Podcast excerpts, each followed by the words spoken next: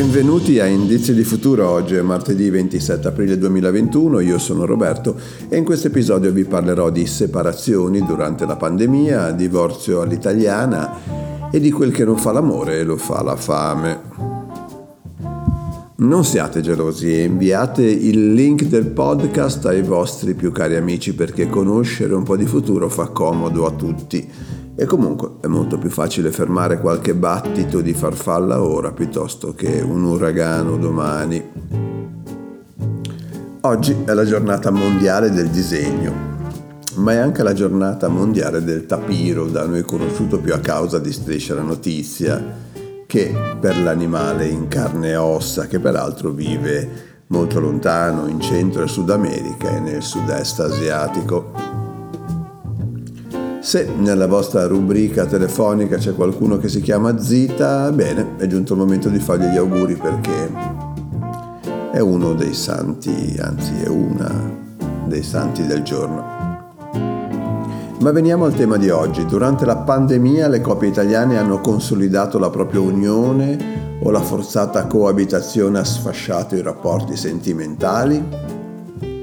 La domanda mi è sorta al sentire l'affermazione in una chat su Clubhouse di una persona che dichiarava in netta controtendenza con i propri presupposti un calo dei litigi nel periodo della pandemia mi riferisco ai litigi sentimentali, insomma allo sfascio delle coppie.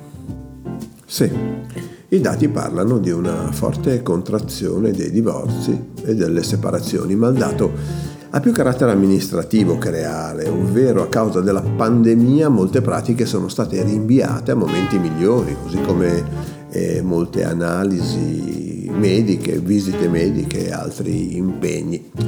Ma bisogna fare una riflessione, poiché con i redditi traballanti, in un mondo dove oramai sia il marito che la moglie portano a casa uno stipendio, la sicurezza di avere alle spalle qualcuno che può provvedere alla famiglia è una sicurezza che difficilmente può non avere un peso. Il calo delle pratiche rispetto all'anno precedente si attesta fra il 40 e il 60% a seconda che si tratti di una separazione giudiziale o consensuale, ma è quindi gravido di problematiche extra sentimentali e anche di difficile interpretazione. Se prendiamo ad esempio i matrimoni, la diminuzione delle celebrazioni è stata ancora maggiore, direi in caduta verticale, ma ovviamente è stato il divieto di assembramento a fermare l'organizzazione di tali eventi e non certo l'improvvisa sterilità sentimentale delle coppie che avevano deciso di convolare a nozze. Avete mai visto Divorzio all'italiana? È un film degli anni 60 che la parola matrimonio, divorzio mi ha fatto venire in mente. Un film che ha ricevuto ben tre candidature all'Oscar e che narra di un'Italia in cui il divorzio non è concesso, ma è invece concesso il delitto d'onore. Il protagonista si mette alla ricerca di un amante per la moglie così da poterli poi cogliere in fragrante e ucciderli, godendo della lieve pena prevista per tale tipo di delitto. Lo farà? A voi la scelta di guardarlo o meno, non vi voglio rovinare il finale della pellicola se deciderete di guardarla. In definitiva, qualche indizio lo abbiamo scovato anche oggi, tutte le pratiche rimaste in sospeso, speriamo presto, cioè quando la pandemia sarà svanita, verranno espletate.